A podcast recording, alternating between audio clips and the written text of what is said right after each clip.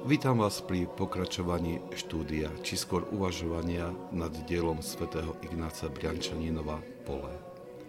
Tento manuál na osvojenie umenia duchovného života je podaný jednoduchou a priateľnou formou, pričom nestráca nič z radikálnosti učenia svätých otcov.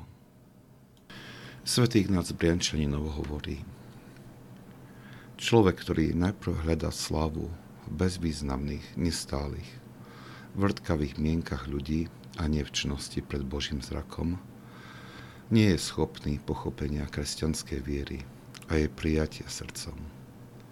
Také srdce musí uznať svoju hriešnosť a vyznať verejne tento hriech. Pán povedal farizejom: ako môžete veriť vy, ktorí sa navzájom oslavujete a nehľadáte slávu, ktorú dáva len Boh? Nie je ľahké prijať toto poučenie svätého Ignáca Brjančaninova a je ešte oveľa ťažšie ho nasledovať. Veľmi dobre si uvedomujeme, že nehovorí o extrémnych a ľahko rozpoznateľných prejavoch ľudskej túžby po márnej svetskej sláve. Hovorí o nastavení srdca, ktoré hľadá svoju pozíciu v ľudskom spoločenstve. Hľadá uznanie, ocenenie, postavenie, aby sa takto potvrdila hodnota jeho existencie. Bez tejto odozvy zvonka sa cíti veľmi chudobné a bezvýznamné. Táto tužba však vždy vedie k pokrytectvu, k prispôsobeniu sa modným trendom, k lži a opusteničnosti. Takéto rozpoloženie srdca, hoci často nevedomé, nedáva priestor pre živú vieru, pretože odvádza pozornosť od Boha pre nasýtenie svojej túžby. Svätý Izak Sírsky nás nabáda, aby sme si zvolili inú cestu. Hovorí: staň sa ničím kvôli Bohu a bez toho, aby si vedel, tvoja sláva sa znásobí počas tvojho života.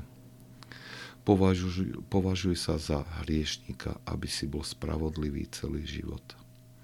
Považuj sa, op- sa za opovrhnutia hodného, keď si múdry.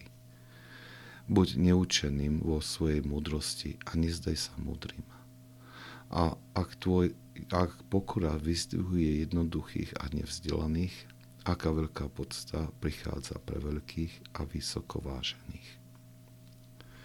Skúsme si preto medzi svoje asketické cvičenia zaradiť aj skúmanie srdca, či sa v ňom nenachádza túžba po márnej svetskej sláve. Skúmajme svoje myšlienky, pýtajme sa na dôvody svojho konania, potlačme pokušenie prejaviť svoje kvality pre získanie nepotrebného uznania sveta. Nechajme Boha, aby on sám oslavil svojho služobníka. Ak sa vám tento podcast páčil, prosím, odporúčajte ho tým, ktorým môže duchovne poslúžiť. Požehnanie Pánovo nech je na vás, s jeho milosťou a láskou, teraz i vždycky, i na veky vekov. Amen.